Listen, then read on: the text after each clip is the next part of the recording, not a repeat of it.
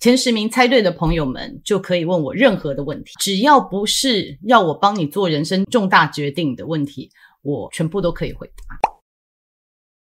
大家好，我是 Sherry，谢谢大家。我们 YouTube 的订阅者已经超过五万人了，然后我们 B 站也超过四万人了，真的非常感谢大家对我的支持。十个月前，因为疫情的关系，那许多工作都取消了。我们的小编呢就建议我说，因为闲着也是闲着嘛，也许我们可以录些影片，一些知识性的影片，然后上传到网络上面。那一开始我其实是还蛮排斥这个想法的，因为第一个我觉得好像做 YouTuber 做 UP 主是年轻人做的事情，然后再来就是我其实是一个蛮外向的人，可是不知道为什么一看到镜头就开始全身觉得很别扭。笑也笑得很僵，讲话也会吃螺丝，所以我想了很久。那后来就是我自己也是告诉自己说，反正就试试看咯，一直告诉自己做事情不要怕丢脸，然后一直在讲说人生永远不会太晚。那还好那个时候有事，因为透过这样子的关系认识到了大家，所以真的觉得非常非常的开心。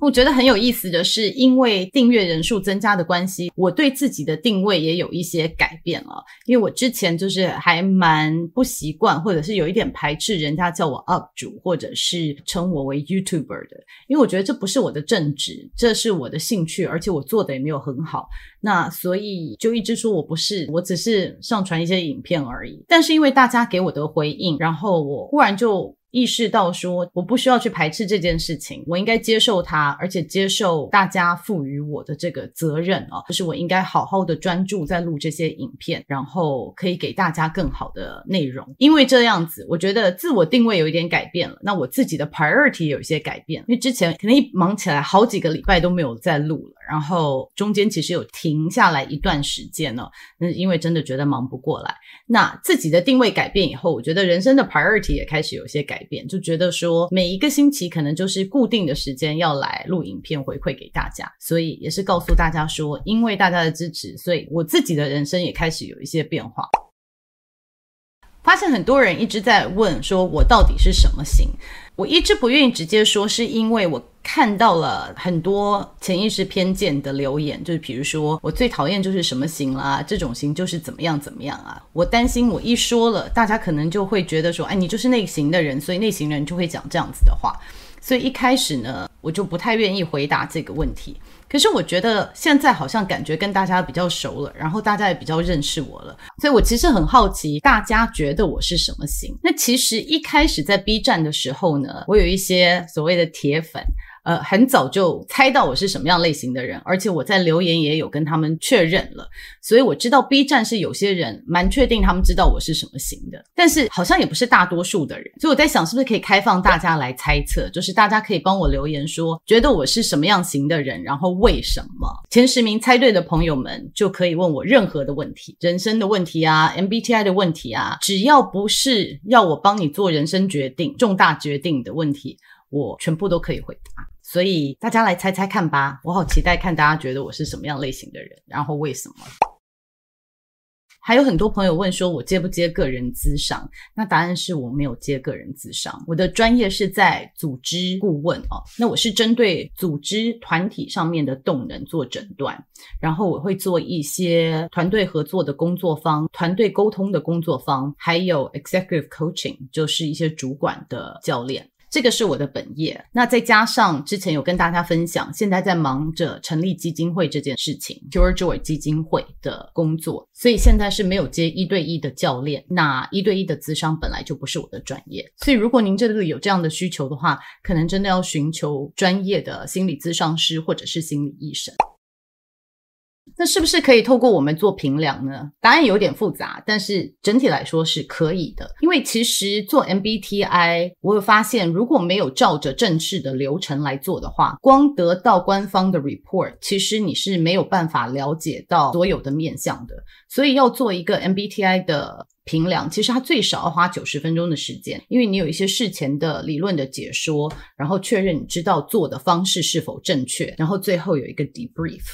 那刚刚也提到说，因为最近工作量的关系呢，我一直以来都是帮组织在做 MBTI 的工作坊，一对一的呃 MBTI 不是不能做，那因为费用比较高，其实真的我会觉得说，对个人来说有一点划不来，所以我从来也没有在 YouTube 上面推说，哎，来找我做评量哦。那我现在发现说，大家的询问度越来越高了。我一直跟大家讲说，做评量要小心，就是网络上面有一些免费的评量，它其实它的准确度是不高的。但是，一方面我又没有提出来一个让大家可以做评量的方案，我也觉得很对不起大家。所以现在我们在积极的规划，是不是可以开团体的班，就是我们一批一批的人来做这个评量。那一则是说，在费用上面可能对大家来说会比较亲民一点，然后再来是，其实我觉得在做团体评量的时候呢，大家有一些互动或有一些问题，其实可以增加你的知识的吸收，所以这个是目前在积极规划中的，所以拜托大家再给我们一点点时间。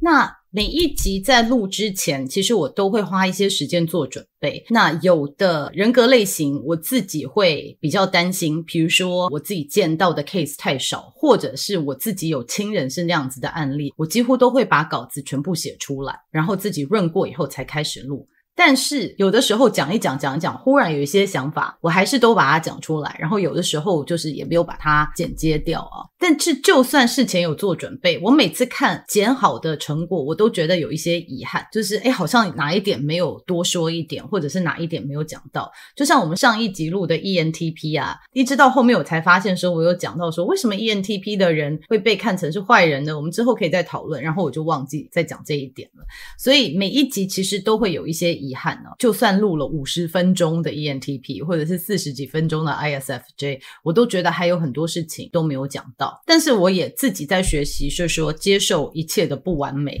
因为以前完美主义让我觉得也是给自己有一些莫名的压力。所以现在接受一切的不完美，虽然有些遗憾，但是呢，就尽力而为。之后如果有时间，我再把我觉得大家需要的知识点，我再给大家补上。另外讲到遗憾呢，其实很多集数我都会有一些错误啊，比如说上一集我们有讲到 leeway 这个生字，那 leeway 其实我们字幕拼是拼错了，拼的是 leadway，但其实是 L E E W A Y。就、谢谢帮我们纠正的这些纠察队长们，就是非常谢谢你们。如果大家有看到任何错误的话，我真的欢迎大家指出。嗯，因为总是人有失言，马有失蹄嘛，所以真的如果指出错误，我们就会尽量的马上回应，马上改掉。那再来呢，就是还有一些错误的，我发现我在人物的归类的时候啊，我其实好像错的比正确的多耶。因为我觉得韦小宝是 ENTP，那大家有提出来说为为什么韦小宝是 ESTP 的时候，我又回去翻了下《鹿鼎记》，我就发现说，诶，真的韦小宝，因为他这个见人说人话，见鬼说鬼话，这个好像比较像 ESTP。为什么我会觉得 ENTP 呢？是他有一些章节他所作所为。不过这也就拉回来说，真的不应该看一个人用他的行为来去定他的型，还是要专注在他的心智功能上面。所以韦小宝这一个呢，我真的觉得我要 retract，因为我后来再去翻《鹿鼎记》，我觉得他是真的比较像。ESTP。那针对 Mr. Darcy，很多人说他是 ISTJ 或者是 INTJ。那我之前说我猜他是 INTP，这一点我觉得好像我也说错了。我又去翻 Pride and Prejudice 的时候，发现说他好像真的比较倾向 ISTJ，不太觉得他像 INTJ。但是我觉得我可能这本书要重新再念一次。那另外一个就是 Monica。关于 Monica 这一点呢，我说她是 ISFJ，可是很多人说她是 ESTJ，这一点我倒是觉得我们可以拿出来讨论一下，因为我记得的 Friends，我看到的 Monica 呢，比较是她在意朋友的那一块。就说他做很多出发点是因为他在意他的朋友，但是我可以了解大家为什么看他是 ESTJ，因为他感觉好像他是为了控制而去控制的。我觉得这个就是可以讨论，但是不管怎么样，重点不是他们是什么类型的人，重点是我非常 enjoy 跟大家有这样子的讨论啊。所以我说的真的不一定都是对的，很多时候我觉得你们给我的一些想法都会让我觉得，诶，对。我可能没有想到，所以我非常感谢我们有这样子的互动，也希望大家可以继续给我们留言哦。然后建立社团，B 站上面有人提过，YouTube 最近大家也开始提了，就说自己觉得好像这种类型的人都很少遇到自己同样类型的人，然后常常觉得在世界上面很孤单。然后看完留言后就发现说，哦，世界上有这么多有同样感受的人，就很想拉一个社团，拉一个群组啊。我不知道大家拉社团、拉群组有没有成功，但是这真的给我一个想法，就说我其实未来很希望我们可以组织一个群组，比如说 INFP 的群组、INTJ 的群组、NFP 的群组，就是我们有各种不同的群组，然后让大家可以在里面就是互相交流，可能分享一下自己的成功的经验，成立一个像互助的社团，我觉得可能对大家都很有帮助。那可能我每一个月可以在这个社团回答几个问题，这样子让大家都可以继续的 continuous learning，可以透过这样子的方式，大家一起终身学习。不过想是这样子想，我还不晓得有什么方式可以好好的来执行这个想法。所以如果大家有任何建议的话，也欢迎在这里给我留言。呃，我们看怎么样可以建立一个社群，然后让大家在里面可以有一些连接。不过另外一个我比较担心的就是说，因为网络上面有一些免费的评量，其实很多人会误评自己是哪一种型。那给我的留言我们也看到说，哎，我昨天做是这个型，今天做是那个型，可能明天又会改型，那我到底是哪一个型？所以在成立社团的时候，我也有在考量这一点，说我们怎么可以把对的人放在对的社团里面。不过这些暂时都还没有确定的执行方向，这些都在我的呃脑筋里面，也都是希望未来可以执行的。所以我觉得刚刚那番话呢，就已经给大家很多暗示，我是哪一个类型的人了。不过不一定，大家还是继续猜猜看好了。那最后关于大家给我的留言，那我在这里先说声抱歉，就是我知道百分之九十九的留言我都没有回复，但是我百分之九十九的留言，我保证我都有看到。首先，第一个非常谢谢很多人给我很正面的回馈。那我很难讲出来，你们这些正面的回馈让我有多感动哦。其实这些回馈让我知道我现在继续录下去是正确的。然后我也很感动，就是看到你们大家开始有一些自我觉察跟自我改变。这个就是我其实呃在中年之后给自己设下来的人生的使命，就是希望可以协助大家找到自己内在的力量，然后可以解决自己人生的问题。因为看到大家留言，然后觉得。非常的感动。我最近做了一个很疯狂的事情，就是我跑到我喜欢的明星，就是我追剧明星的 IG 上面给他们留言。以前我就觉得这真的是不符合逻辑的事情，因为这么多留言，这些明星怎么会看得到呢？但是我看到大家给我的留言以后，我就发现说，哇，真的是太感动了。如果我喜欢的明星有我。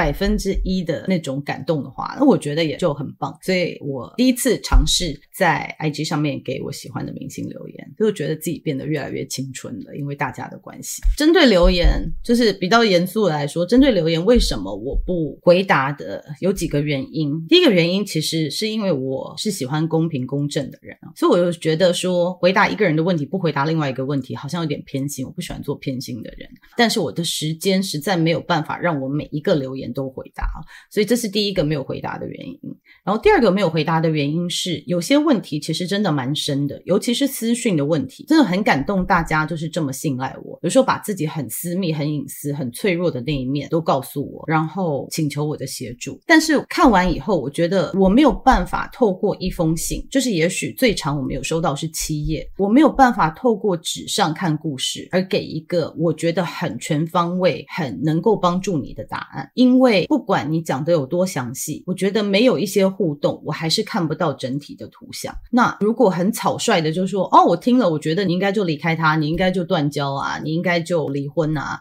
就不要去结婚等等，我觉得这都是很不负责任的做法啊。因为很多时候你们问我的是你人生中重要的决定，那我不会回答任何你人生中重要决定的，因为我的目的是希望你可以透过影片来自我觉察，来了解自己，找到自己内在的力量，为自己做决定。所以我不觉得我或者是你身边任何的人有资格给你一些很。Definitive 很直接的回答说你该做或者是不该做。就我之前不晓得有没有跟大家分享，我在三十岁的时候去开了一个蛋糕店，但是其实这个是一个错误的决定，因为我从来没有想要做这件事情，我从来没有想要开店，餐饮也不是我最有热忱的一个行业。但是我那时候去开店，是因为大家一直告诉我天时地利人和，你应该要做这件事情，你应该要做这件事情。那最后当然我是失败了，可是当我失败的时候，我并不能再找这些人说，诶，都是你害的，都是你那时候告诉我，因为这是我的人生，这是我自己做的决定。